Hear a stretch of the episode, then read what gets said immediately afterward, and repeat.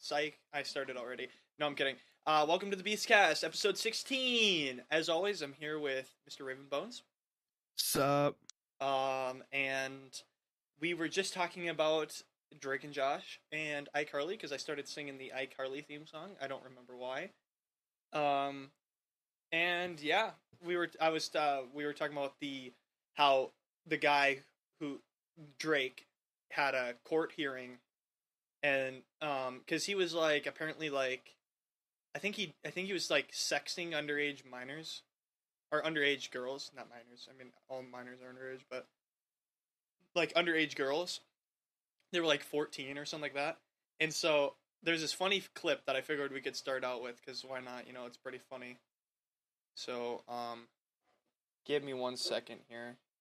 I gotta make sure this is how it is. Okay, yeah, that's what I thought.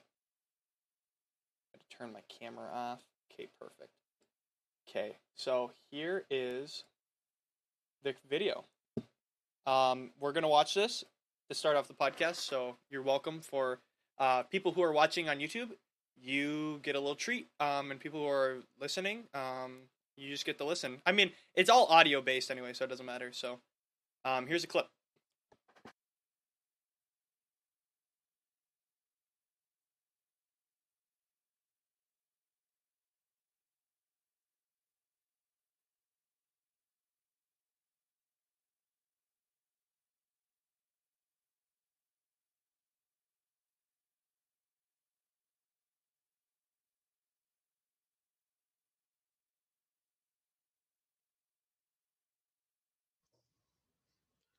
Ready? Good. We're hearing, excuse me, case number 659324, State of Ohio versus Jared Bell. Defendant is appearing by Zoom. Mr. Bell, can you hear the court? I can, yes, Your Honor. Very good. Uh, Counsel for uh, Mr. Bell is in the courtroom. Ian Friedman and Madeline Grant, present from the state. Kevin Brigman also in the courtroom. My understanding, there's been a plea agreement reached where the defendant will plead guilty to count one, attempted endangering children, a felony of the fourth degree. He will plead guilty to count two, disseminating matter harmful to juveniles, misdemeanor of the first degree. Correct statement, counsel? Mr. Bell, how old are you? Currently 34. How far did you go in school? Um, GED. Are you presently under the influence of drugs, alcohol, or medication? No, sir. No, Your Honor. Are you undergoing psychiatric treatment? I mean, I've seen a psychologist. I don't know if that's psychiatric treatment. Wouldn't have answered that, sorry. You understand what we're doing here this afternoon, is that correct? I do, Your Honor. Very good. Uh, felony of the fourth degree, attempted endangering children, carries anywhere from six to 18 months in prison in monthly increments and or a fine of up to $5,000. Prison time is not mandatory. However, if you go to prison upon your release, you could be subjected to a discretionary period of three years post-release control. Post-release control could involve restrictions on your activities. If you were to violate those restrictions, you could be returned to prison up to a maximum of one half of your original sentence. A misdemeanor of the first degree carries up to six months in county jail and or a fine of up to uh, $1,000. Do you understand the potential penalties? I do, Your Honor. Yes. Do you understand if you plead guilty, that is an admission by you that you did these crimes? Yes, Your Honor. Even though your lawyer may have discussed your rights at trial, it's my duty to explain them to you in open court. First, you would have a right to a trial by a jury or by a judge without a jury, whichever, whichever you prefer. You'd have the right to be represented by a lawyer. If you could not afford one, the court would appoint one to represent you at no cost. At trial, the prosecutor would have to produce its witnesses in open court, and you or your attorney would have the right to cross examine those witnesses. You could issue subpoenas to compel witnesses to come into court to testify on your own behalf. You could testify if you wish, but you could not be compelled to testify against yourself, and the prosecutor cannot comment on your failure to testify. You'd be presumed innocent until the prosecutor proved your guilt by evidence beyond a reasonable doubt. Do you understand those rights? Yes, Your Honor. Have any threats or promises been made to you to induce this plea? No, Your Honor. Are you satisfied with your lawyers? Yes, Your Honor. Are you presently on probation, parole, or post release control? No, Your Honor. Having said that, how do you plead to count one? Attempted endangering children, felony of the fourth degree. Guilty? How do you plead to count two? Disseminating matter harmful to juveniles, first degree misdemeanor. Guilty? Let the record reflect defendant has pled guilty. The court accepts that plea. Find it was made knowingly, voluntarily, and intelligently. Um, we're going to, sentencing is going to be deferred till July 12th at noon. Uh, the uh, victim can uh, provide a victim impact statement if she wishes, uh, either by herself and uh, uh, through Zoom or through the uh, witness victim advocate from the, the court. Uh, additionally, counsel can file sentencing mem- uh, memorandums as well. Uh, please do it at least three days prior to uh, July 12th. Anything further, council? Very good. We'll see you July 12th. Thank you.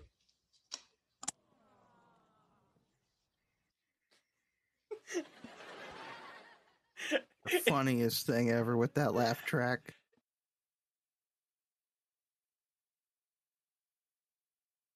The laugh track is just too much, bro. I don't know why it's so funny to me. But no, that fucking laugh track. It, it's so funny over just like very serious shit like that. Mhm. Um, fucking oh my god. No, he served his sentence already. He went to jail, had to pay a bunch of money to the family and to the fucking state.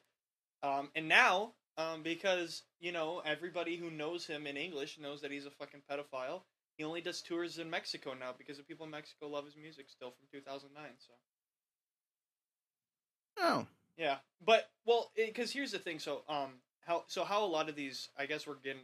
I would say we're getting off topic because we don't really have a main topic other than James Gunn, which we don't, which will take five minutes. But um, other than that, we don't really have a main topic, right? So basically, how this works is a lot of um, a lot of these people, when these musicians, artists, when they're younger, th- that's when they become really popular. So they'll sign really stupid contracts, and that's exactly what Drake did.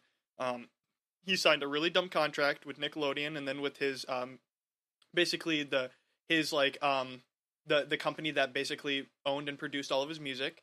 I don't remember if it was Universal or whoever. Um, so basically, whenever he would release new music, like an album, he would only get about like 10, 15%. And this happens with people. You do you remember six nine? Yeah, I- Yeah. I, do. So people like six nine, they have the same problem when they, they're really stupid. Well, not stupid. They just didn't know better. They were uneducated, and they signed these really dumb contracts where they where the people would where these companies would take basically all their money. So they would only get like ten percent of sales or listens and stuff like that um, on their new music. So what these people will do is since they can't really get out of it and they want to keep that, they'll do live shows because the live shows they get 80% rather than the 10%. So instead of making new music, they'll just do live shows like outside of the US where where they're still technically kind of popular. So like for example, 6 9 is really popular in Asia. And so I don't know why in Asia. So he does a lot of touring in Asia and he just does live shows. and he doesn't do any shows in the US because if he did, he'd get fucking flamed because nobody would be there and he gets 80% of the sales of of everything at that venue and that's exactly what drake does. Uh, and even and, and what's funny is how the show worked right? So drake was always the cool hot smart one you know and josh was the fat Uh-huh. loser one. And it's kind of reversed now. Like josh is kind of the more successful cool one and drake's just kind of the the lame ass now irl like do you remember he like um josh um I think his name's Joshua Peck or whatever. He he's like he was on David Dobrik and then he got his own show and then he got all this he basically he lost all that weight and he yeah he he he was yeah he was doing a lot and um they he even went up to Drake and uh when they were at some venue and he was like hey you know how would you feel about you know iCarly got rebooted how would you feel about rebooting Drake and Josh and Drake was like, you know what? Yeah, that'd be great because you know he gets a lot of money from that because everybody would be like nostalgia, you know. But Josh said that the only way he would do it is if Drake was the loser, basically they'd both be older and the roles were reversed like they are IRL and Drake won't do it because he doesn't want to be the loser. Cuz Drake is tonight's big loser. Oh my god. If Sal, if Sal doesn't send me $10,000, everybody on this plane will be tonight's big loser. But no, yeah, so so Drake's just kind of fallen off. Um but he still makes a living. He probably makes um he, he probably makes he makes way more than you than you would think though because those shows in Mexico they sell out every single time. If you try to buy tickets for them, they're always sold out. So those fucking those people in Mexico love him. Mainly South America. It's not even just Mexico. South America loves him. I don't know why. It's probably because all the girls who watched him when they were younger are like old enough now to go to his concerts, and those Spanish girls were always just like, "Oh my god, he was so beautiful. I'm gonna listen to his music. Want to get his autograph? I don't know. I don't know how to do. I don't know how to do the correct. Um, But you gave it a good try, bro. yeah, I don't know how to do the correct. Uh, all I know in Spanish is "Donde está la leche," which means "Where's the milk?" Um, and I and I know how to say "Hola, mi amo es Jason." Damn, that's cool. I know how to say tacos. Taco. Want to know how you say taco? Taco. Aha. Gotcha. There's a Family Guy clip that's actually super hilarious about um about span about span like Spanish and and they're like it's like Brian and he's on this he's in the back of a pickup truck and there's like all these fucking like immigrants sitting with him and he's like oh god I don't know how to speak Spanish so he's like trying to think he goes okay and he taps the guy and he goes hola mi amo es Brian and then the guy goes you know that was actually pretty good, but all you needed to do was just say "Mi amo Brian," and he goes, "Oh, really? You speak English?" He goes, "Okay," because he doesn't know how to. He only knew how to speak that, and then Brian, and then it just cuts away. Because "que" means uh, what? Mm-hmm.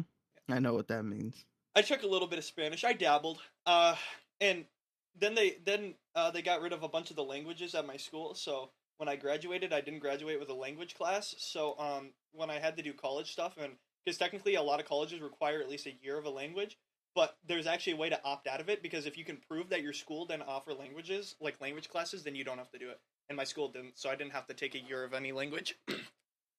Although I am going to take a year of I'm probably going to take a year of German in, in college, and then I'll probably do maybe I'm doing Japanese, or I'm going to start doing Japanese in my own time.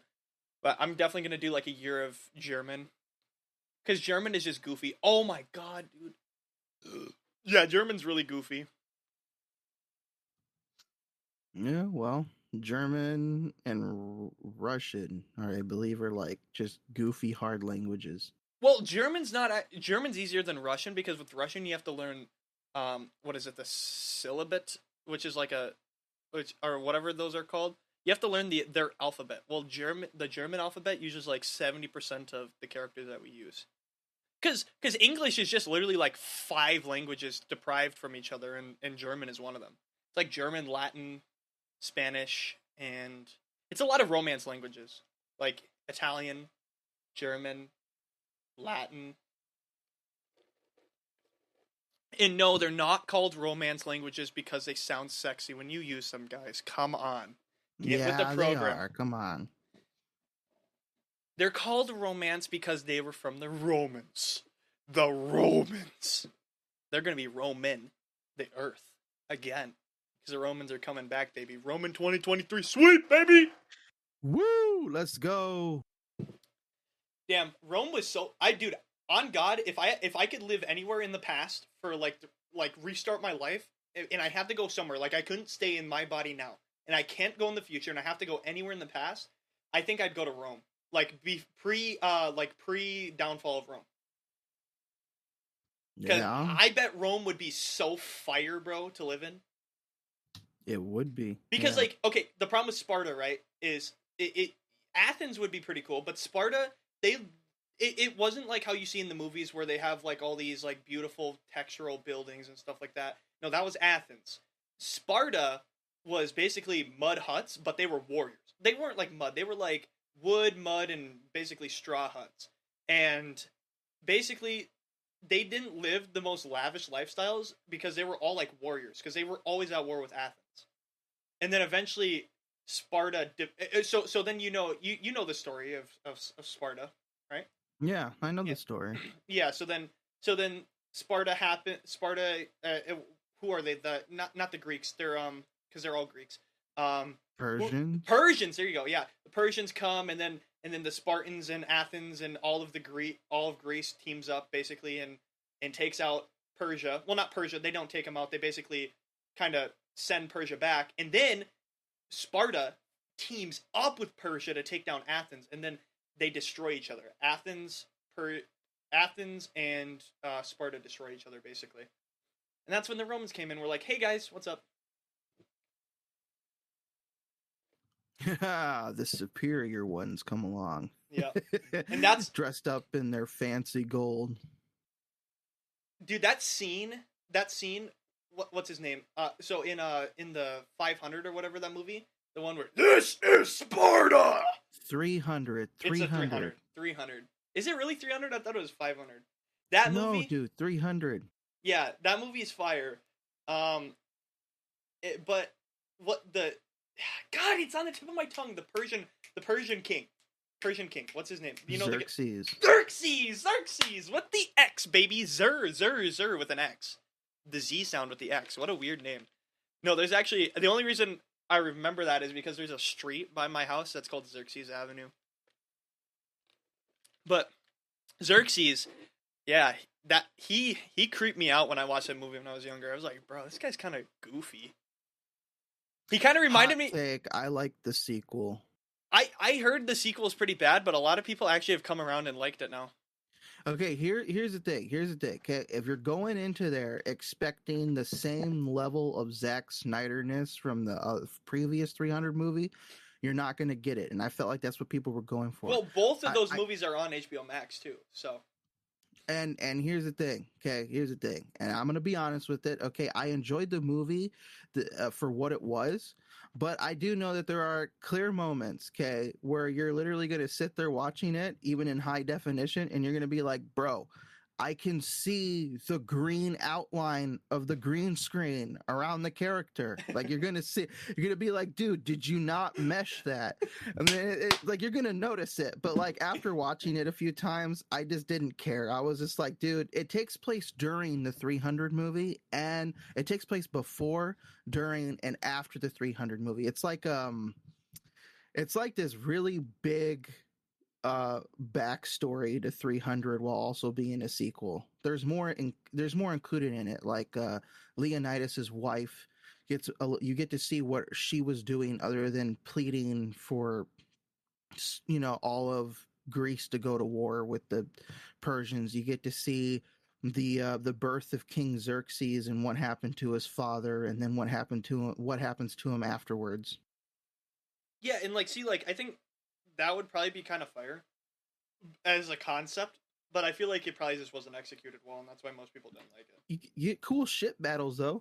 The Mm. Greek ship battles that they did were pretty cool. It's just That you know, ship battle in in in 300 is so dope. It's not even a ship battle. It's like when they're looking over all the ships and they're like, uh, Poseidon, and like all the ships are like falling over and fucking getting like blown to shreds and shit. It was so fucking cool from the Mhm. storm, from the tempest.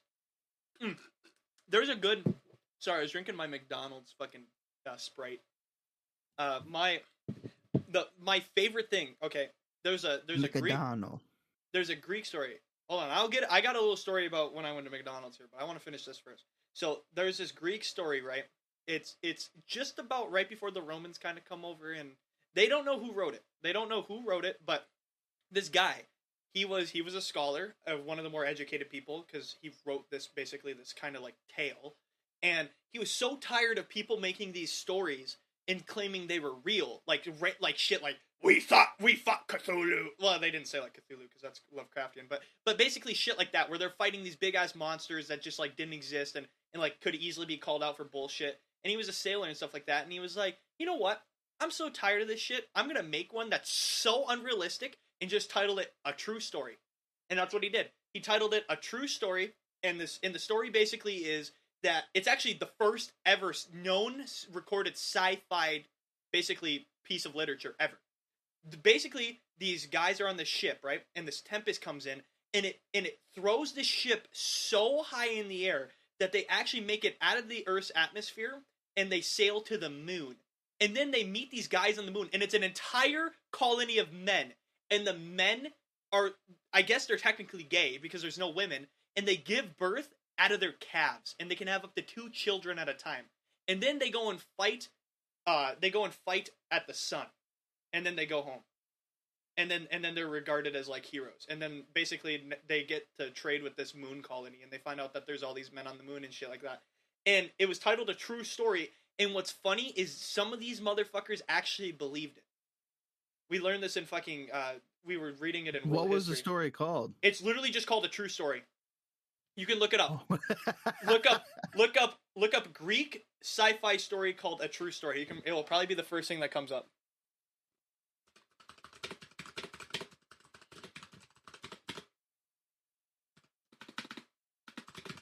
A true story.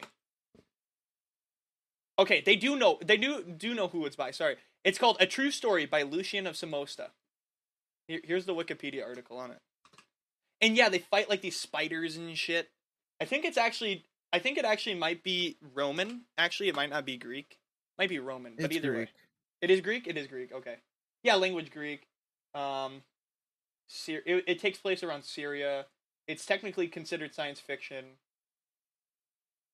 Yeah. It's fucking insane. it's it's. It's really fucking crazy, dude. But no, um, shit, I'm streaming my golf. Whoops, sorry. Um, anyways, yeah, this uh, this shit's fucking insane. And I remember I was like, damn, dude, because I'm a really big sci-fi guy, and I'm like, damn, I can't believe I've never heard of this before. And so That's where Tolkien got the idea of giant spiders. Um, d- did he also get his um his uh ring uh idea from that that Greek tale about the ring as well? Uh no, that came from uh somebody who had found an actual ring uh I believe somewhere in the Netherlands, I believe. They, it was a farmer found this really odd ring with inscriptions going all around it and it was a golden ring and they had no idea what it was supposed to be for other than like one tale of a king that and so I forget the tale of it, okay? I just know it's based off of a real ring. And so he was all like, wow, that's a really cool idea because it's kind of the first of its kind found to be so engraved and nicely. I mean, it's kind of crude, but it, it so he just was like, yeah, let's use this as the driving force of the story because it's still made of gold. And Tolkien's um, theme of the book books are basically that gold is the bane of all men because of their greed. There's a there's a Greek story. I don't know if it's um it's it's one of the I, I don't remember which of the famous Greek philosophers it's by, but it's basically a story about greed as well. It's just titled The Ring and it's a very short piece. And it's basically about this king and he finds a ring and basically the king becomes like a uh uh he, he becomes so obsessed with this ring that like he starts neglecting his people, his family, his kingdom, and uh, when the when the people storm to try and take the ring away from him, he basically like there's this big ass slaughter, and the kingdom basically falls apart because of this powerful greed of this ring.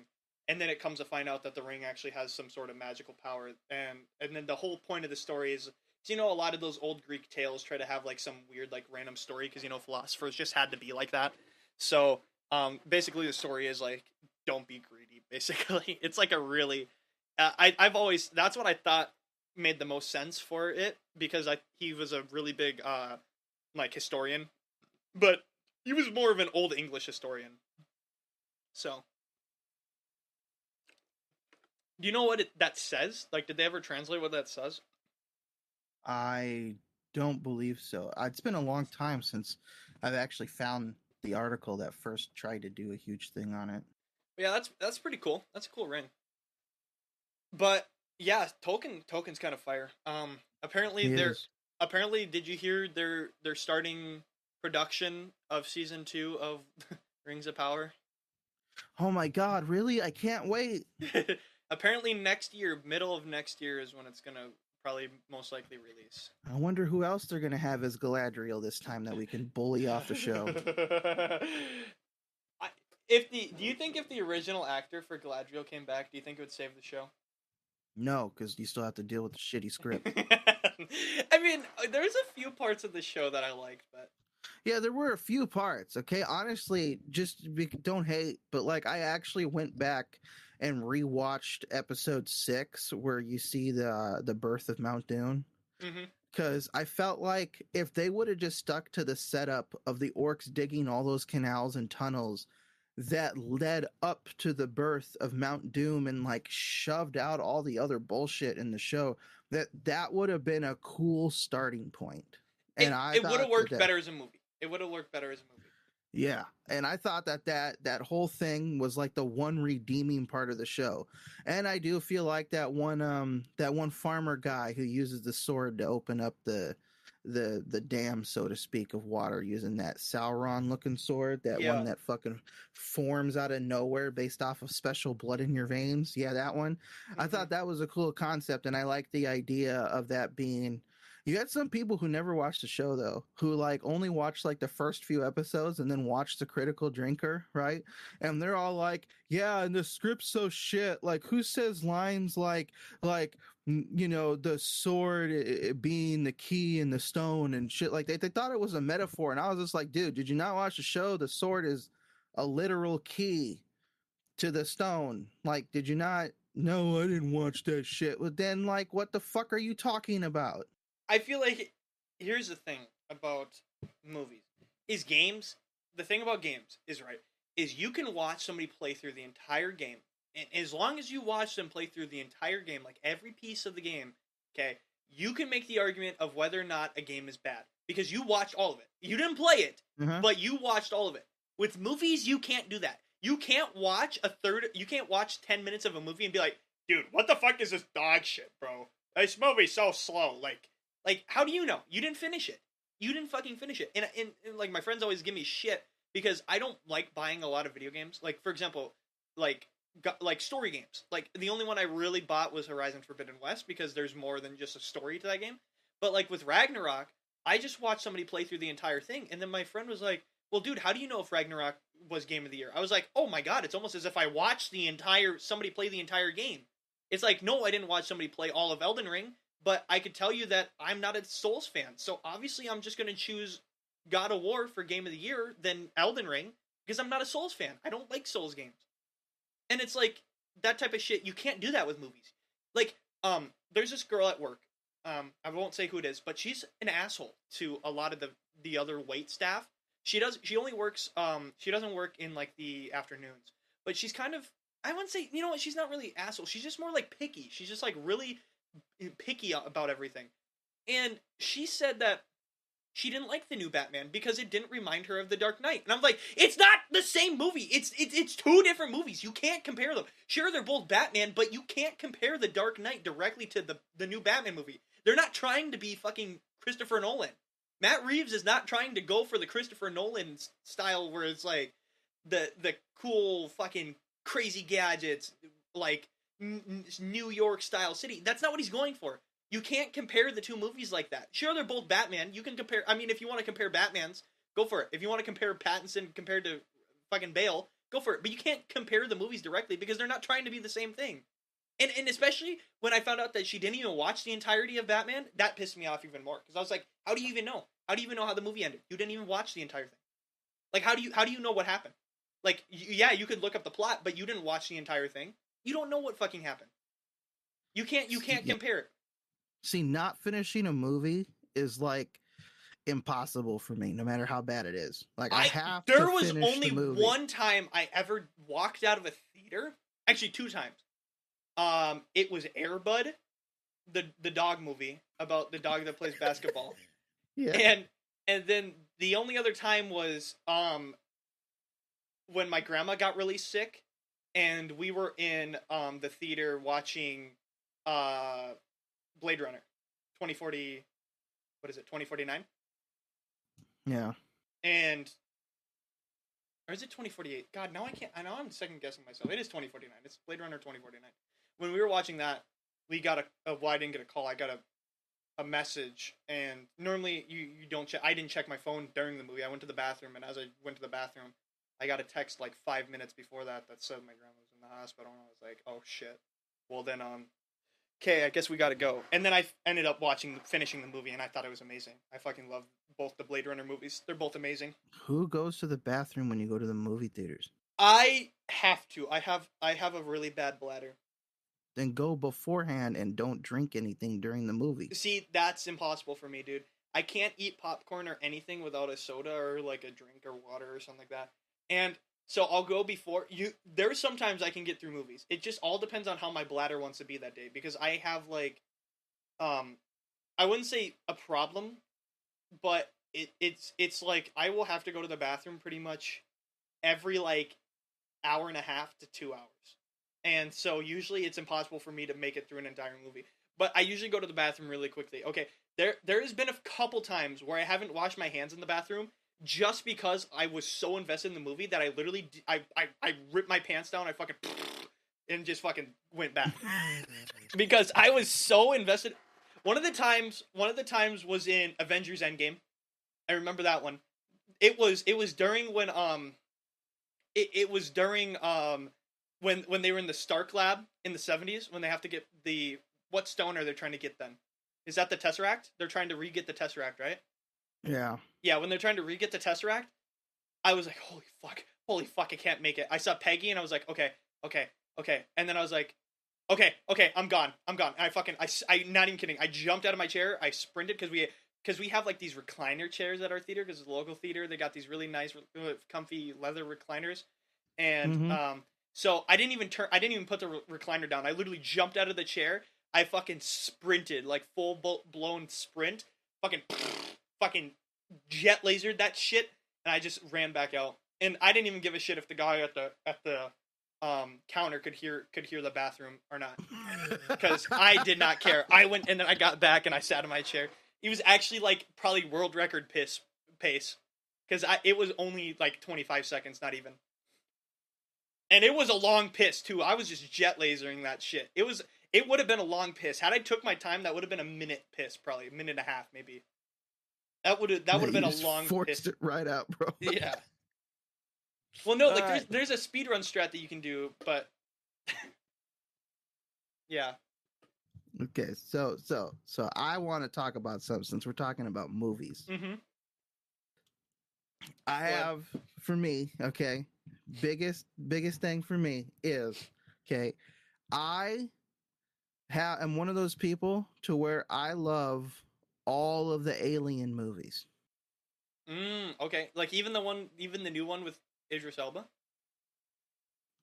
No, the alien movies. Yeah, yeah. There's a new Alien movie with Idris Elba from like three years ago. When is there a new alien movie? You, you don't have. Is it? It's called like it's literally directed by Ridley Scott. Alien movies. I don't remember there being. I only remember the one from 2017. It's Covenant. Alien.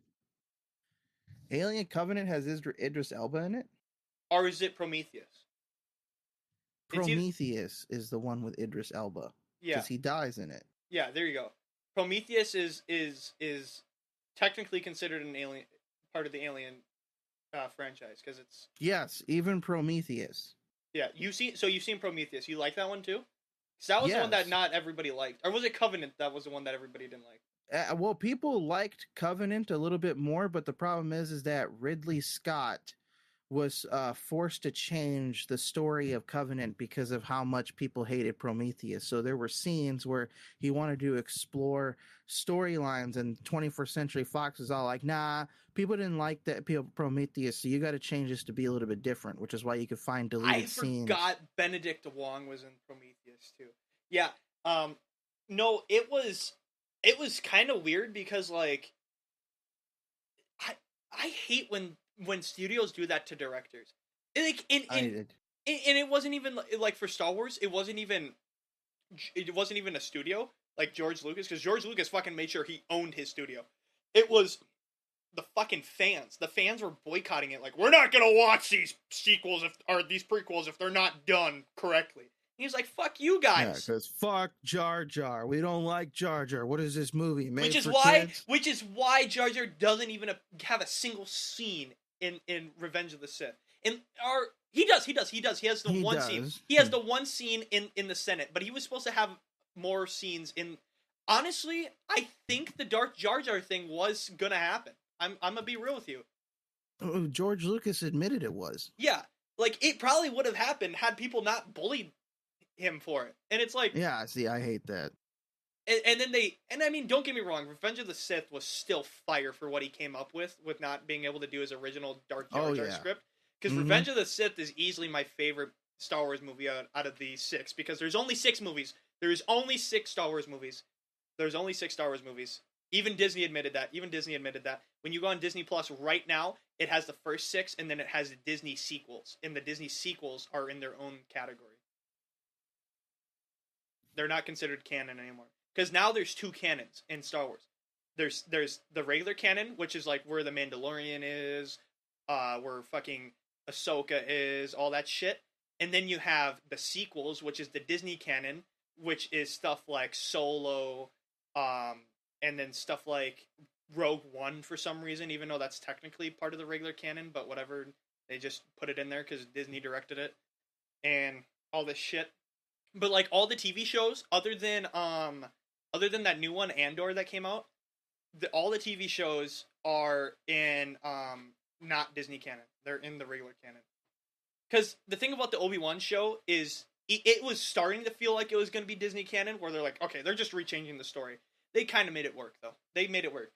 the The beginning of the show, I, I've come I've come to turn around with that show. The beginning of that show is dog shit. Like I I don't like anything about the beginning of that show at all. And then um the Vader scenes and episodes uh in the la- in like the last couple episodes is so good. Like the fight scene in the final episode, Mhm. it, it, it, it it's just it's so good. And the one where he's fighting third sister was also amazing where Yeah. where he's literally just playing with her and the boss ass shit, bro.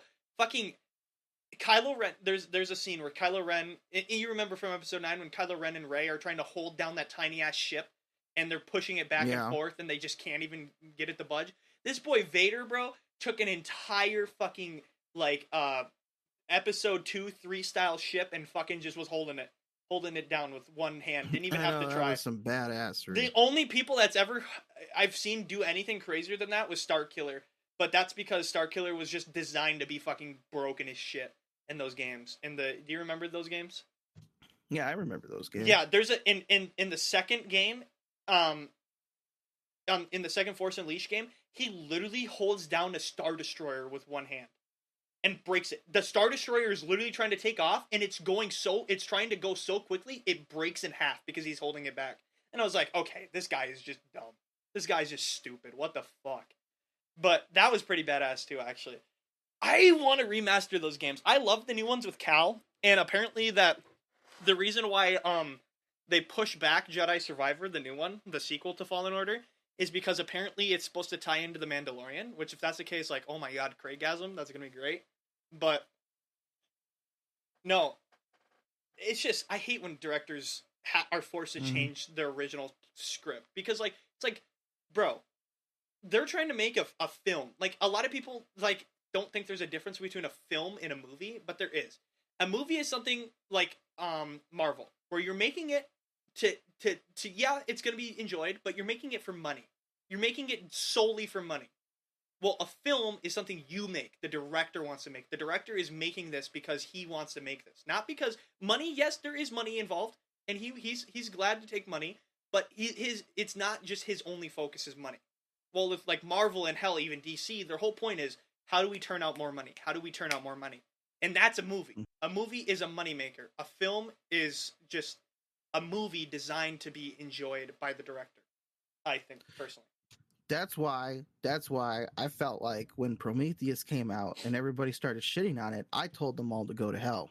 Because I was all like, look, this dude had this story plan like since you know for 20 years at the time he was making prometheus okay? It took him like 25 years to make this. This is what he originally had for the origin story to the aliens. You're gonna get your precious little fucking aliens okay uh, later on all right? But let's look at the origin to it. I everybody was bitching because they're like oh i don't give a shit about this fucking race of creators and all this. I'm like dude this is where aliens came from okay? Like this is what he had planned fuck off you know and and alien covenant even though it was changed a bit because of you know studio i still i still enjoyed it for what it was i was all like damn that's pretty cool and then it tied back into alien 1 near the end and I was all like, "This is this is pretty cool. This is nice." And I'm just like, "Why are you guys such an asshole?" This is the dude who created the first Alien movies, and he's telling you that this is the story to them. Like you can say, you can judge it based off of maybe being a shitty story, but like, who the fuck cares? It's not your world; it's his. And also, also, by the way, from with, without Ridley Scott, might I remind you? Okay, everybody who's shitting on Ridley Scott, like, damn, you know, he's falling off, bro. Like, may I remind you of who this guy is? He not only made Alien and Aliens, if I remember correctly. Did he do Alien 3 too, right? He did Alien 3 too, right? Uh, I don't think he did Alien Okay. 3. He did Alien and Aliens. He did the original design of Blade Runner. He was the one that took Blade Runner the, and took the original story, Do Androids Dream of Electric Sheep, and managed to make it a, a cinematic masterpiece, which nobody thought they could even do because that story just doesn't even hardly work as a movie because it would be too long. Not only that, he, he not only set up Blade Runner, but he also set up two of the two of the biggest games that ended up basically taking sci-fi by the cock and literally re-ripping it apart and remaking sci-fi. Made sci-fi cool again. Without Alien and Aliens, those two movies in particular, and I guess Blade Runner too, it sci-fi would not be how it is today. A lot of those games, a lot of sci-fi games are based heavily off of Alien in in that style. Like Prey, the Prey games are Mm-hmm. are, are heavily based off of Alien. Uh, the Alien Isolation is one of the most fun, like uh, hide and I guess it's not really hide and seek. It's kind of what's the word for that type of game called? You're constantly being chased by one enemy. Uh, survival So, horror. yeah, yeah, survival horror I guess works. Yeah, it gave us survival horror. Uh, Returnal, that game that I've been playing a lot. That game would have never existed without actually. Funny enough, their biggest inspiration is Alien Isolation and Prometheus, the movie Prometheus, which is why I have so much respect for this movie because that that origin of like mankind style thing, where like you know it's like this torn down like old ancient civilization lost. That's exactly what Returnal is based off. It, it's like this gone but gone and forgotten civilization being uncovered uh, by by means that weren't even supposed to exist, and it, like it was never supposed to happen. And I find that just so fucking cool. And so I have so much respect for Ridley Scott. And I mean, I kind of want to go back and rewatch Prometheus and Alien Covenant. I've never seen Covenant. I've seen Prometheus. I I want to go back and watch um both of these movies now because um. Okay, this is just not working. There we go. Shit, I mean, pick a date. We will. fuck, dude, I'm God. I might. I'm. We might. This and like they didn't even do that mad. Like,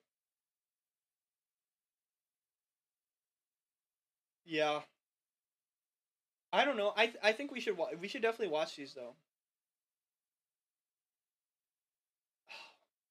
Damn, it's got it's got a decent cast to it. I remember, is Alien Covenant the one that has the guy? Well, because Prometheus has the start of it, but doesn't the robot have a bigger play in, in Yes. Covenant? Yeah. I think I think And the, I loved that part of the film. I, I think that I think I think the the the robot style is pretty cool. Um, I also, dude, I'm, I'm such like a, I'm such like an Android fan. I want like a movie. Like I want a Detroit to become human style movie where like minus all the fucking gay bullshit. I want like a movie like that.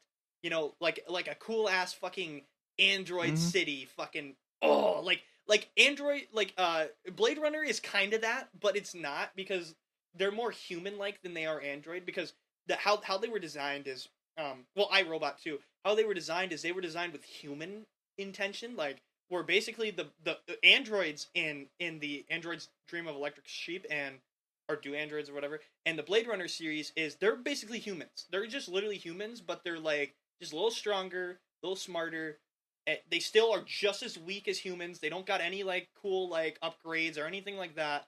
Although in uh, 2049, it was kind of setting up that they were gonna maybe in the in the or the uh, what's it called the final movie, the third movie, the trilogy to end off the Blade Runner series that's coming out at some point. Um, that there was going to be these really powerful androids, and I think it's fucking dope. I, I think I think that's cool, but I want I want real androids. Like I want I want I want iRobot, but actually done way better. Like way better. Because don't get me wrong, iRobot is cool, right? But the actual novel is so much better than the iRobot movie with Will Smith. Because I iRobot is written by Isaac Asimov, who was a chemist. Funny enough, he's not. He wasn't even a really science fiction guy, and he just got really into writing, and he thought it was really cool to have like these robotic style like humans, you know, without like the chemistry compounds of a normal human and what it would be like. And he built this entire world in one, in uh, uh, which is iRobot is just a collection of a bunch of short stories. And he built this entire world. And iRobot, the movie, is only one of those like twenty uh, short stories, which is so sad because it could have been so much better. Because you could have set up this entire world with iRobot. Oh Yeah. man, yeah. It was yeah. It, it I'm I'm not a fan of iRobot the movie. Like it's a good movie, but I I can't stand by it. It's Do you just, think they can make more uh, long scale, uh, you know, uh, feature sized films like iRobot and still have it take place in the universe that, Will Smith starred in? absolutely the only problem is is Isaac Is- Isaac Asimov has been dead for a while and his I think his son or his daughter owns the rights to all of the robe uh like all the stuff to do in the film or not to do in the film to do with the the book.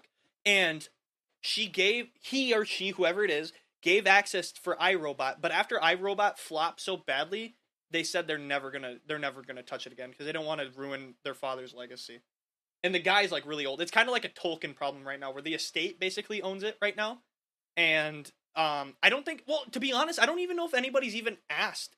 I don't know if anybody's even went to them anymore after iRobot because iRobot did okay, but it wasn't like what everybody wanted. Like everybody thought it was gonna be way different than what it was.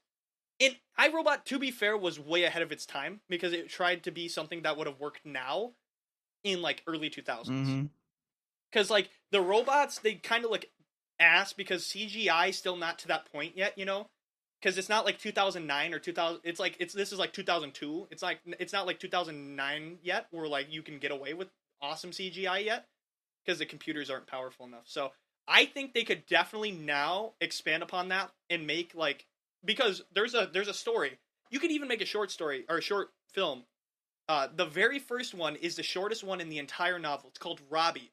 It's this little girl, and there's this robot, and this is pre before the robots become like how they are in iRobot. The robots can't speak. All they can do is just act. Basically, they're just told to do something, and they do it. They have these glowing red eyes. They're all completely all metal, like they don't have any type of substance or anything like that. You can easily tell they're robots. Basically, this guy, this robot's called Robbie. This little girl plays around with it, and they play hide and seek, and the robot always finds her, and she gets all mad. But the mom hates this robot so badly because she wants a kid to make friends, right? And so she's like, everybody looks at us funny, you know, and the dad's like, it's fine, dude. At least she's like having somebody, you know? And mom's like, no.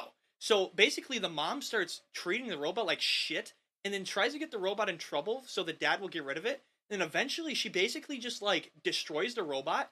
And, and, and from the novel, even though this robot can't speak, he can't say what's going on, he can't see what's happening. You're basically just watching the mother destroy this poor robot, and it, you almost get a sense of feeling. Like you can feel how the robot is feeling, and that's the introduction of the story. And eventually, the robot gets sent away after it gets dis- gets basically damn near destroyed. And then the mom's like, "See, it's so much better. It, it's gonna be so much better for our daughter." And then their daughter becomes quiet and shy, and then like won't do anything anymore. And all the kids think she's an outcast, and it basically ruins the daughter's life, and then it ends up ruining the mother's life. So then they try to go find this robot, and then they eventually find it after after a while in like New York City, and it that's the introduction. It's only like twenty pages, and that's the introduction. And and and just from just from that, I think you can make an entire movie. You could make a movie just titled Robbie. I, I think we should go for it. We could definitely do it. I think we could do it. It would be easy too because I mean, you'd have, I, you would have to do CGI, but it's easy CGI because you you only have to really CGI one thing. Because this is like, so the, it was written in like 1950. It was so so for my college class, we had to do 19 we had to do George Orwell, do 1984, and then we had to do Isaac Asimov because they wrote around the same time because we were going by time period. And so basically, it was of what the future would look like in the 80s, 90s, and early 2000s. So iRobot starts in the 90s, which is when Robbie takes place in 1998, and then it goes until like 2060 or something like that, when finally there's an android revolution, which is iRobot, the movie, where the androids finally become like really sentient and start fighting back and stuff like that. Uh, yeah, it's it's it's it's a fucking it, it- There's so many things you could do. You could almost make it. You could make an entire like world build building off of this. But you know, you know, nobody wants to do it. I think they could. I think they could pull it off because they could use the CGI used for that movie Chappie. Yes, exactly. Chappie is underrated. Listen, I love that movie. I love that movie. Listen, everybody who's listening and you've seen Chappie and you think it's bad, you have an opinion, but I don't know if it's right because Chappie is fire. Now, don't get me wrong. That weird scene where Sony paid to have all those PlayStations as like a as a supercomputer, that's kind of odd. Okay, I'm gonna admit that's kind of odd. But everything else is really dope. I think Chappie is fucking cool as fuck. I like I like the style of trying to teach a robot to become a gangster, kind of like a, a like a like a weird ass fucking like you know like like where he's like oh I hold it Mhm. like this, and then like the ending is pretty cool where his creator basically gets turned into a robot because he was gonna die and Chap Chappie's just the G. Chappie's a G, bro. Oh man, Dude, Chappie's awesome. Chappie's. I love dope. that movie. I thought it was actually going to be shit until I watched it. Yeah, and a lot of people did think it was shit, but I loved it. I don't care what anybody says. Now there's there's um um been released. Uh, I think I sent it. Maybe I sent the trailer for the new Evil Dead movie. Yes, yes. I'm kind of, I'm kind of, I'm, I'm, I'm somewhat excited. I think. I don't know. Uh, what are your What are your thoughts on it? I- Are- For me, I'm okay. I love Bruce Campbell's Evil Dead movies. Okay, but the director himself of the original ones said that the first Evil Dead movie was supposed to be a very serious, very demonic type of horror, but they didn't think that people at the time would be recip- you know, would receive it well. And um, so he kind of made it more less what it was supposed to be, but you can clearly t- see a, a tone difference in the Mhm. first Evil Dead movie and the second, where it becomes more goofy, lighthearted Bruce Campbellness. For me, I liked the remake in 2013 where it was what it was supposed to be very very very fucking disturbing evil horror and when i watched the trailer for the second movie i was just like i was like yes like i hope this is amazing because because it already has moments from the first movie where you love it but you never want to watch it again because of how disturbing it is and i still to this day cannot get past the scene in the 2013 one have you even seen it I have not seen the 2013 one. at No. Oh my god. Look, it doesn't matter. They put it in the trailer, so I guess it's not super spoiler, but basically one of the the girl who becomes possessed in the in the um in the 2013 one, she literally takes one of those utility knives with a really long razor, okay? And she literally licks up it until her tongue is in half. Really, that's kind of odd. That's well the way that the way that it's done in the movie is fucking disturbing. Okay, because it's not just on screen to be on screen. There's actually a, a scene going on, but they included just that little snippet of it in the trailer, and I was all like, "Oh, like that's in the movie." And then like you watch the movie, and that shit goes hard. I actually feel like the the biggest hot take you can have that the 2013 Evil Dead movie is more disturbing than The Exorcist. Now, let me ask you this: Is Ash versus Evil Dead in that uh, universe? No, no, Okay. this is without Ash. This is like what it was supposed Okay, to be. Because I, I be. love Ash versus Evil Dead. I'm scared though. I'm scared because um uh what I'm scared about these remakes are is they're finally living up to the potential of what the story was supposed to be in terms of the Necromonicon book. And how it falls into the hands of people. But I'm scared they're going to take a Saw route where they're going to start making sequels out of nowhere with random fucking ideas, and it's going to start losing quality. Bro, Saw. Oh my god, Saw is I know. just Jesus, man. The, The first par- two movies were great. and then my my friend is a really big Saw fan of all the movies, and he was telling me like, "Yo, watch the new Saw uh, TV show on Netflix," and I was like, "Hell no!" I learned better than to do anything with Saw after the like first two or three movies. Because, dude, have you ever watched Scary Movie four? Yes, I have. the that shit is more entertaining to watch than the rest of the Saw movies. That that intro with Doctor Phil is locked up in the Mhm. Saw room. That is more entertaining to watch than anything in any of the Saw movies after the first two movies. And like I get they were trying to like, you know, we're gonna make an overbranching story, but then it just like it's stupid because like you can only do the same thing like twice. You know, it's the same thing with Texas Yeah. Chainsaw Massacre because like like the it gets to the point where it's like at what point are you going to just stop? Same with fucking Halloween and Friday the 13th. Luckily, they did that way too early with Friday the 13th and they killed it off a lot quicker than they than than it because it could have been bad. But at what point like do you do you just quit? You know, I think that's the problem that a lot of the um a lot of the movies, horror movies that were really popular had is because see horror movies as a franchise is is kind of dead to be honest now. Like like it doesn't make anywhere near as much money and, and even in the 80s when i say its peak would be 80s and 90s okay when we had scream the original friday the 13th which actually was 1979 but whatever uh, fr- fr- uh, uh fucking nightmare on elm street um texas chainsaw massacre which was 77 but all those movies right that era even in that era that was that wasn't a money making franchise. Like like that so for those movies like like for example Fr- nightmare on elm street when that movie got really popular i think that was the one that for the first time ever probably reached a box office of of near a normal like uh regular movie did as a slasher horror movie.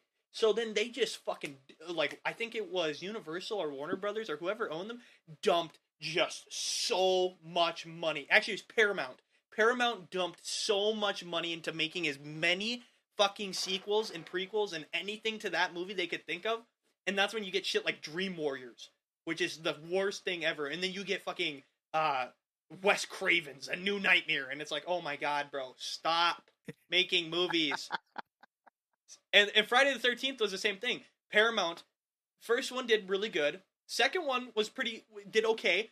But then nightmare on elm street really boosted horror movies. So then when the third one was like okay now we're really gonna put jason in the spotlight. You had tits, you had killing, you had a dope ass killer with this cool ass hockey mask, and then they were like, it, it blew up. That movie blew up too, and they were like, oh my god, here here is our Nightmare on Elm Street that's gonna work this time. So then they dumped as much money into that, and that's when you get Jason Goes to Manhattan. Okay, you get Jason X, you get fucking uh, Jason Goes to Hell. Okay, you get shit like that. Texas Chainsaw Freddy Massacre. Jason. Freddy versus Jason is pretty cool as a concept. And, and and if you take it as a not meant to be a serious movie, it's fun. It's a fun movie to watch. Like, but but the problem is is is the other movies are just so bad, or so bad. Jason Goes to Manhattan is one of the worst movies I've ever watched in my entire life. There's a guy who's oh my god. There's a there's a scene in that movie, right? Okay, don't ask me why, but you know the lake um you know the you know there's that massive lake that Jason drowned in, right? Okay, this this is technically a lake in the Midwest, right? This isn't a Great Lake. This isn't anywhere that would have a seaport. These motherfuckers are gonna take this boat from that lake because oh my god, they they built a new canal. They built a new canal 600 miles to New York City. How the hell does that work? Okay, so they so then this big ass cruise boat leaves from there, which I don't even know how that's possible. Okay, first five minutes of movie, it doesn't even make sense already. They get to New York, and this guy literally they get off the boat, and the first time Jason's finally seen, like in full daylight, off the boat, this guy immediately puts on boxing gloves and goes, "I'm gonna take him out." He starts punching the shit out of him, and at first he's like, everybody's like, "Yeah, they're kicking his ass. He's kicking his ass." And all of a sudden, Jason st- just starts walking towards him, and the guy, like instead of running away or anything like that, just keeps trying to hit him. And eventually, Jason just takes it like this, grabs him by the throat, takes his axe, like he takes his fire hydrant axe, puts it in his fucking foot, knocks him back, and takes his arm. And I kid you not, worst CGI or worst special practical effects, whatever it was, I don't know what they were trying to use, but whatever they did, he takes his arm, cocks it back, and just fucking creams his head off his head. Just split cl- like clean off. Off off like his head is completely off his body. And I'm like, "What are you doing?" How does that even work? Like, oh my god! And there's actually in the in the in the Friday the Thirteenth game, okay, as um as as Jason uh, episode eight, which is Jason goes to Manhattan, um that that Friday the Thirteenth killer, which he's a really strong one in that game, is a really really strong killer in that game. He has a he has a he has an execution that's that parodies it where he basically he'll grab the people, he'll throw his axe into their body, he'll walk up to them, and he'll just go like this. He just cocks his arm back, kind of like, kind of just like, bow, and he just smacks their fucking head off, and it's like, what the fuck? And it's super funny. They the, the Friday the Thirteenth games are so, or the game I should say, is so fun, but it sucks that like they fucked up the movies. Oh no, and then and then Scream too. Scream Scream was going that route too. After Wes Craven left Nightmare on Elm Street, and went to Scream, he made a banger. Scream, because Scream, Scream, the whole point of Scream is that it's a parody. It's a parody of a parody, and and Scream one and two are amazing. Everything after that, except for the new one, was pretty okay, but still shouldn't be. It, it shouldn't exist. But but everything after that is just like no. And luckily, after Scream four, they kind of gave up, which was nice. And then they made the new one, which did okay in the box office, but they don't. They there's most likely not going to be another Scream one which is okay. Slasher movies get insane though. I'm a really big slasher movie fan. I'm I like I can tell you the dates of pretty much every single Friday the 13th or Nightmare on Elm Street movie. And it's oh, man. No. See, and that's what I hope doesn't happen to the Evil Dead franchise. Is it's going to be very easy to fall into that trap. Oh, look, another group of people found the Necromonicon. Oh, here's a haunting. It's like no, you. It, it, from what I could tell from the trailer, the person understands, the director understands the purpose of the Necromonicon and how terrifying it can be. Which is why if you watch the very first Evil Dead movie, which has the most serious tones, um, and it's beautiful clay stop motion animation, by the way.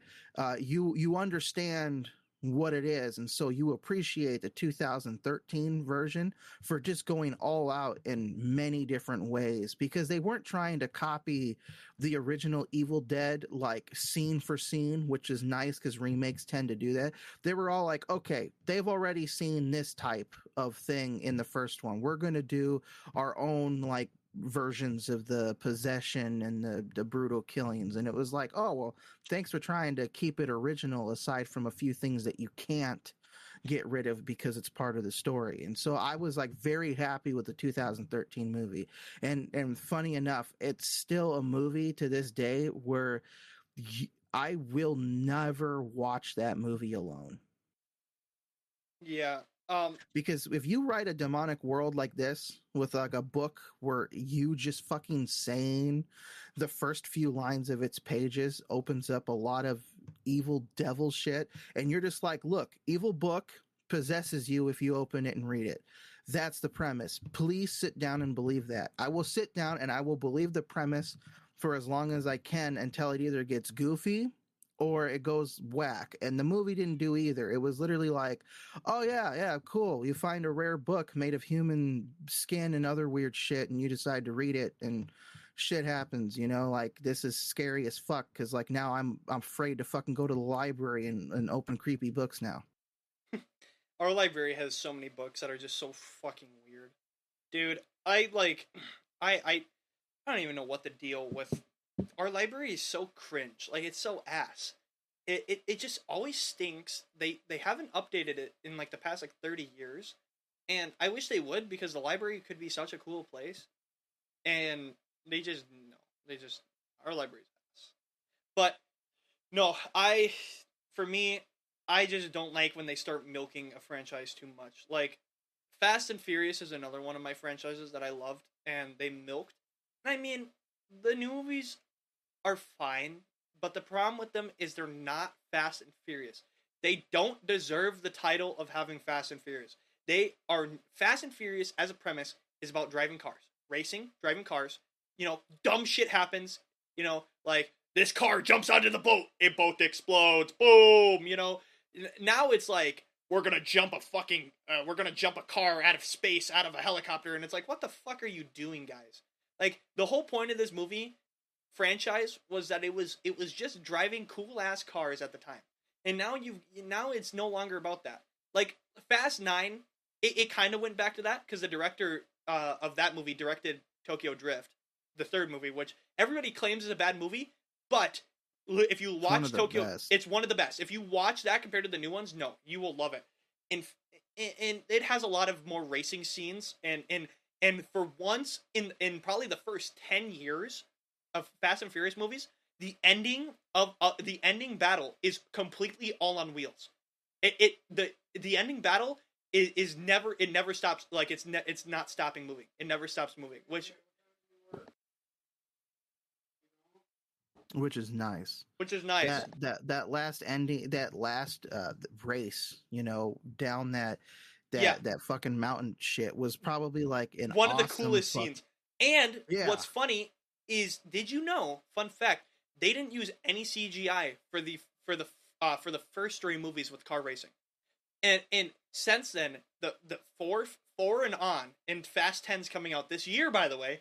Might I add at the end of the year, Fast 10 called F10. It's apparently it apparently The has fuck yeah, it has um it has Tom Holland in it. Um the fuck yeah, and he's a villain this time, bro. what the fu- Spider Man's a villain. Villain? I know. But um no, the Fast 10's coming out this year, but but since then, okay, so F9 to F to Fast and Furious 4, okay, the fourth movie, there has been like at least like 30 times where CGI has been used, okay? Um but in the first three movies, there's not a single use no use Tokyo, of CGI. I think I think Tokyo Drift had small amounts of CGI for that mountain face. Well, actually, actually, actually, fun fact: it didn't because how the so how it worked is the C it's not CGI. It's actually backdropped. It's green screened. So um, the, it's not CGI because they didn't make a, uh, a they didn't take the cars and CGI them. So what they did is they built these big ass ramps. So half the scene is done legit. The bottom half of the scene, like so, the top of the part because they couldn't get they couldn't get access to that mountain in Japan that they wanted because it would have been way too much money and they did not have the budget for that back then. Um, now they would have been able to, but it, back then they didn't. So the, what they did is they only drove on the on the on the on the part that they could get access to, which is the bottom half of the mountain. So like um, I think it's that part to where um, right after he almost falls off, and then he gets back and he's like, "I'm gonna win this. I'm gonna win this. I got this." And that that part after that part he that that's all real. But after before that, they just basically set up these ramps, and they would have and they would take these professional stunt drivers because you know the actors are not going to drive these. The actors can't even probably drive cars to begin with. Um, they take they take the uh they they'll take stunt stunt drivers and they'll take the cars and they'll drive them and do crazy shit with them, and then they'll they'll be like, all right, where does this work? And they'll fit it and they'll just they'll piece it together, and and so it's technically all real. Just the backdrop was fake, like the background. Um, and then after that, they started just CGIing a lot of the cars. But did you know? So you know the one with Dwayne the Rock Johnson, the fifth movie, right? Where he's constantly after them when they're in uh when they're yeah, in. It's not Mexico. They're in like Brazil or whatever. yeah, um, they're the- they're in. Um, God damn it! Not co- uh uh. They're I know they're in Brazil, but they're I can't keep going. Anyways, yeah. So they're in Brazil, and there's that scene where they have that bank vault thing, right? You remember that where he's Yeah, where he's yeah, towing it? uh-huh. That was all done legit. No CGI to that. You would think that would be the one Yeah. thing they'd CGI. It was completely done legit. There's a video of them actually doing it. And the stunt drivers that were having to do it were actually so scared to do it that they uh they basically said they weren't going to do it unless they got like this this amount of money and this insurance and stuff like that. And they they did. So it Yeah, was see, I remember reading, I remember seeing how they did that whole thing legitimately, and I was all like, "Jesus Christ, dude!" I mean, No, there's and and ever since like Fast and Furious Five, the the movies have gone like mega downhill because like Hobbs and Shaw was pretty dope. Okay, Hobbs and Shaw was a cool concept because I really like Dwayne the Rock Johnson's character and Dwayne as a person, and uh, but the only problem that I had with it is it kind of was kind of a goofy concept, like almost too goofy for even Fast and Furious. And then Yeah. then the rest of the Fast and Furious movies were just like you know have been kind of weird. Fast Seven is probably the best one of the new movies. Fast Eight's trash. Fast Nine's okay, but like um Dwayne the Rock Johnson, he it, what got so done with um with uh Vin Diesel that he quit work working in the movies, which is why he's not in the movies anymore. He won't work with Mhm. Vin Diesel anymore because Vin Diesel pissed him off. And apparently, Vin Diesel um is horrible to work with. Like he's he's Vin Diesel is probably like one of the worst people to work with, um, according to a lot of actors. Because so first off, um, have you ever seen that picture of him really fat? Yeah. Yeah. So that he would all he was out of shape. Um, also, apparently, when, once he finally got back into shape for F nine, uh, he he would come like he would show up super late. He'd show up like two hours late to the sessions, and when he would come, he would come with his script. He'd hand it to the director, and it would have script revisions on it. And he'd be like, "This is what I want to say," and then the director would be like, "No, no, no," and he would argue. They'd go and fucking argue for like an hour before they'd finally get the, what the director wanted. And Vin Diesel would always like threaten to fucking quit and be like, "I can always stop producing these movies," and and like, but I don't know how the director got away with it. But then there's this one where Vin Diesel's like working, uh, he's like taking an Instagram video, and the director just looks so pissed and he's so swamped in the background with like all this shit. He goes, "Hey," I can't remember what the director's name was. He goes, "We making the best movie ever or what?" And the director goes, "Yep, it's it's gonna be a it's gonna be a movie. It's definitely gonna be a movie for sure." And he goes, "Yeah, from the director's mouth. Go check it out. This movie's gonna be insane." And it's like, oh my god, dude! Literally, you. oh. No, and apparently See- a, a bunch of the cast also really didn't like working with Vin Diesel either. Yeah. Um. Plot. Plot twist. Uh. Now you know why Paul Walker died. I don't like Vin Diesel so much. I'm out of this bitch. More like Vin Diesel killed Paul Walker. Damn, could you imagine? Because he wanted the spotlight so badly, he had to Look, get rid of all him. I'm all I'm saying, okay, all I'm saying, I know I know nobody's perfect and I know nobody's infallible, okay? All I'm saying is you got Paul Walker, somebody who is very gifted behind the wheel and you got one of the world's best race car drivers in the same vehicle. And you're going to tell me these motherfuckers like went too fast and hit a pole? What? Mm-hmm. Yeah, I'm so and and then not to mention, notice how the movies started focusing on putting Dominic Toretto on the spotlight of every little fucking thing. Everything's about Dominic Toretto. Everything has to be centered around him with every scene. Like I think it I think it was literally like Fast uh 8 and uh Fast 7 and 8 where Dominic Toretto almost fucking dies and has to be brought like you know, you can fucking no, tell. and F nine does that too. And Dominic- F, I see. I never watched F nine. At the I- end of F nine, at the end of F nine, they they finally crash this big ass vehicle that that um uh knockoff Rock uh John Cena does, Mhm. and, and he's driving it, and they're trying to get this shit, and basically it finally crashes, and Vin Diesel he he's they're like, come on, get out, Dom, and he's like, leave me, and then. And then he fucking like tries to steer it and it crashes and everybody's like starts crying and John Cena gets out of his car and he's like and everybody's like hugging and then Dominic like puts his hand up like he's fucking coming back out of the grave. He goes, Ugh. and it's like, bro, what the fuck? bro. Like that's three. let him movies in a row. die. Just let him die. Oh What God, it would be better if he died. What I also didn't like was, oh, Paul Walker was my greatest friend. He was like, he was like my my my rock, my soul. We were like brothers. And then like he's doing fucking concerts with Wiz Khalifa for that "See You Again" song, and he's just like having a blast on stage and all this. And I'm like, dude, look, listen, I had a friend commit suicide three years ago. Okay.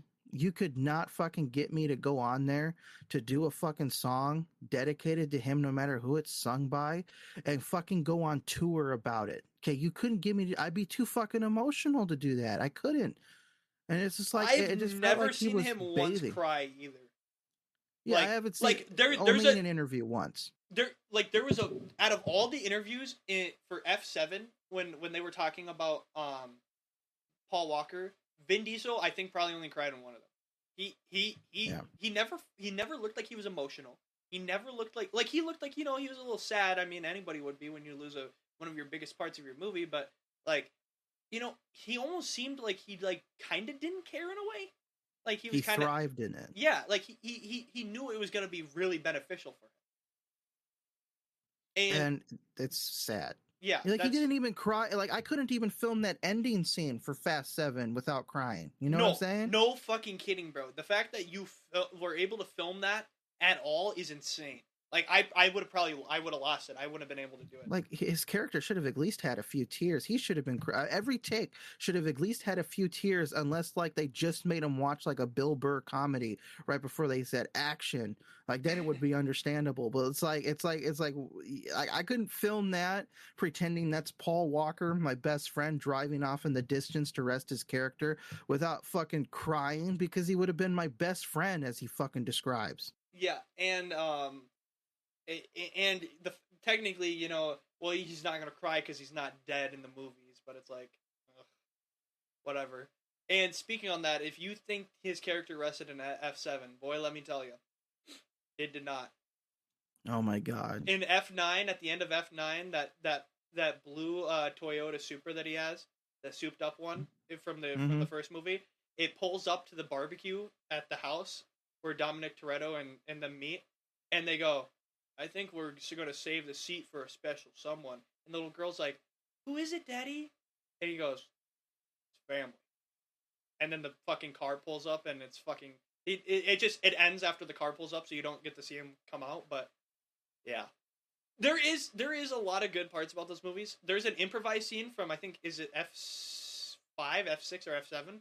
There's an improv. No, it's F six or F seven because it's after uh, uh, John Dwayne Johnson stops being cop cop and kind of becomes part of the family. You know, um, it's either an F six or F seven. Hell, maybe it's even F eight when um when there when when somebody says, I think what's his name says something about like set like makes fun of the Rock and the Rock actually improvises scene when he's walking in. And he goes, Oh, goes, I know which one you're talking about. Nice forehead, dipshit, or some shit like that. And fucking Ludacris just actually like when Ludacris Ludacris spit out his drink, that was actually real. Like they, they Yeah. like yeah. it, it was because they didn't because it was all improvised, so they didn't know he, he was gonna say that. So Ludacris like apparently lost it on set, like he was crying for like twenty minutes. He was laughing so hard. It, it was uh the it was uh, uh the You gotta- Rock and Tyrese Gibson. He was Yeah, making fun of Tyrese. Tyrese Gibson's big ass forehead. Yeah, no, no, because Tyrese says something about like uh see the sunshine off your head or some shit like that, and he goes, "Yeah, nice forehead, dipshit." And fucking Ludacris just fucking loses it. Well, now I gotta find the clip now. I gotta find the fucking clip. I want to Yeah, watch this yeah. because it's fucking hilarious. Okay. I found it. What movie is it from? Send it to me. What mo- what which movie is it from? Six. Oh, it is. Okay. Big forehead scene. okay, hold on. Hey, Mia, you better hide your baby or. I'm just playing. You better hide that big ass forehead. I was just joking. Whatever.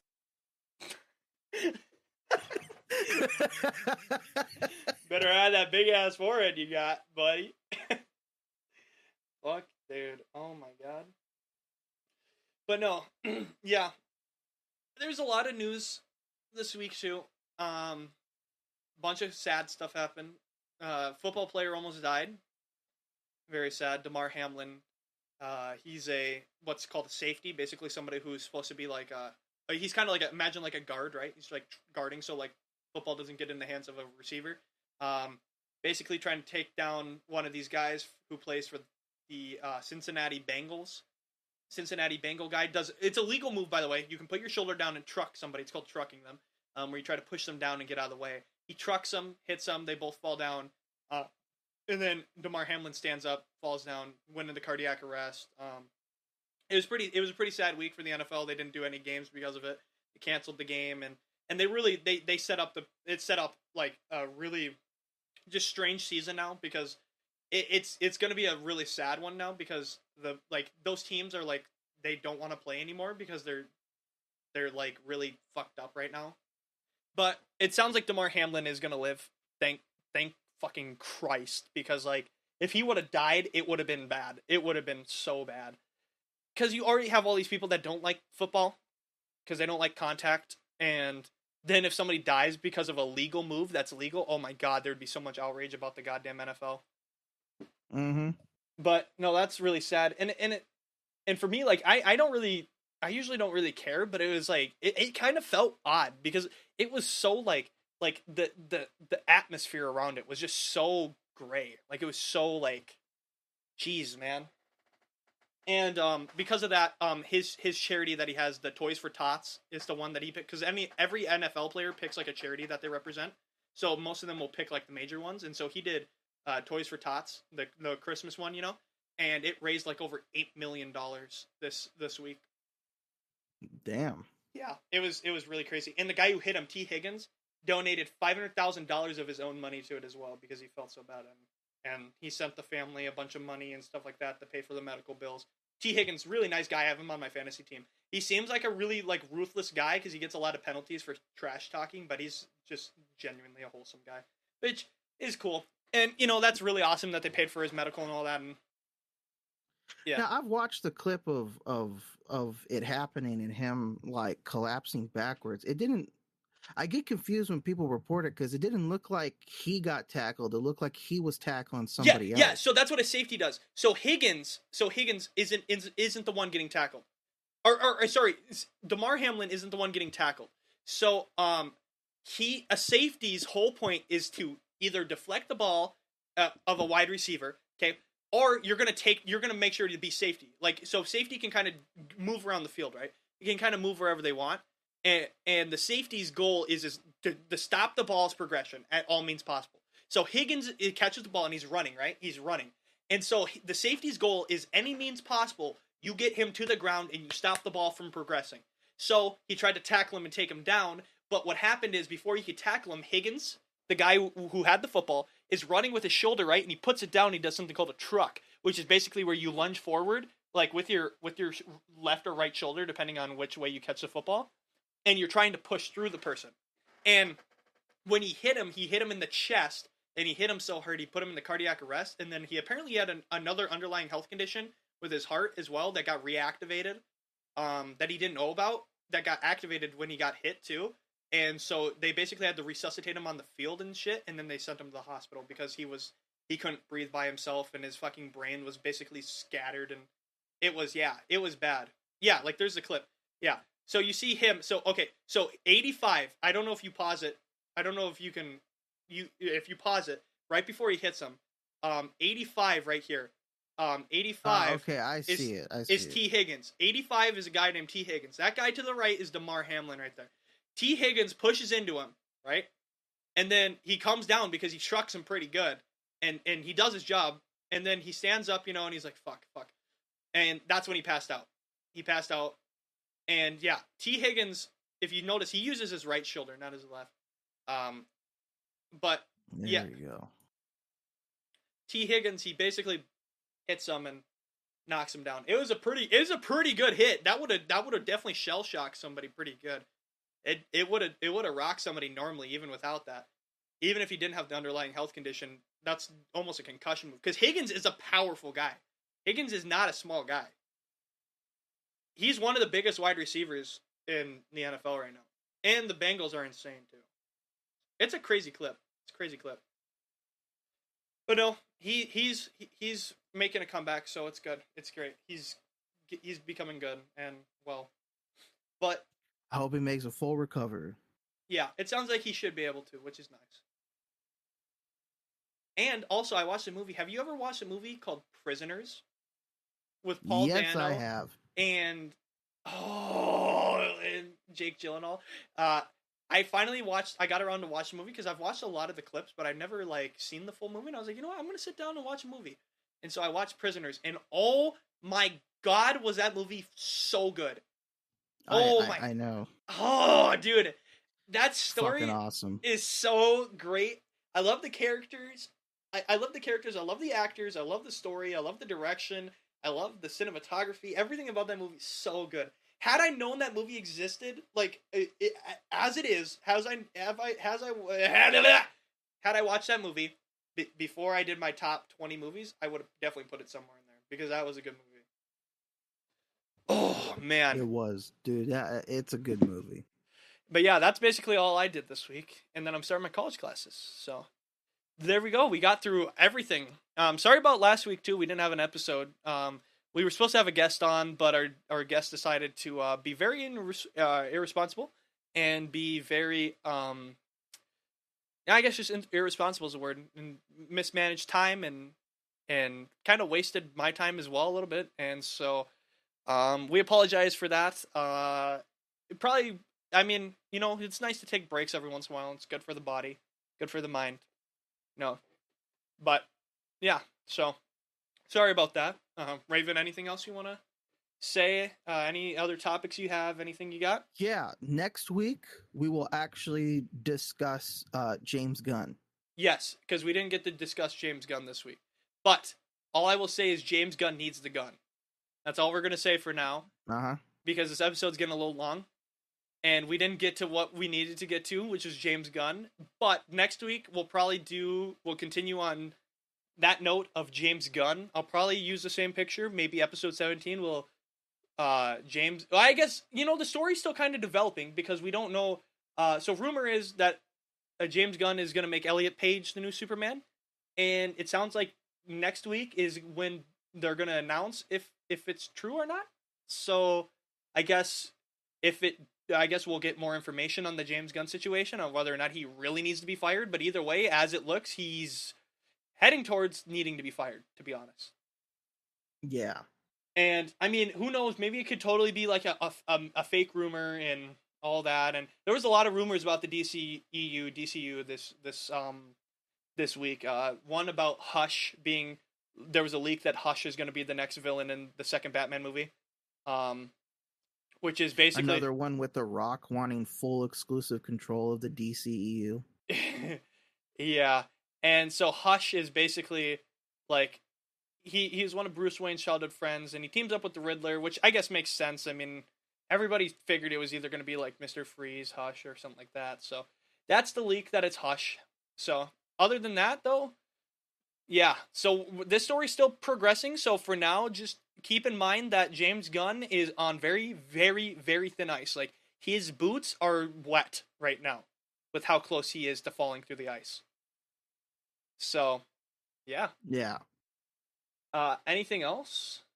No, that's it. Okay. Well, we will keep you guys updated. Thanks for watching. Uh, thanks for listening all the way. If you got all the way, remember like, comment, subscribe, uh, download the podcast wherever you get your podcasts. You know, usually every single Saturday, Sunday. Um, usually Sunday for uh, Saturday for the uploads on YouTube, Sunday for the uh, digital ones because they are the audio ones because they take a little bit to get through uh, our host service to all the platforms. So I guess anytime in the weekend, basically. So more week weekly based. And yeah, sorry about last week once again. But yeah, if you if you uh, made it all the way, thank you. We appreciate you so much. Maybe consider sharing with your friends, sharing with your family. You know, sit down, uh, listen to the Beastcast in the car while you're driving to take uh, your mom to Burger King or whatever. You know, whatever you got to do. And yeah, thanks for watching, guys. Um, and with that, Raven, shall we? Goodbye, peeps. Ah! Okay, see you guys. Bye-bye. Bye.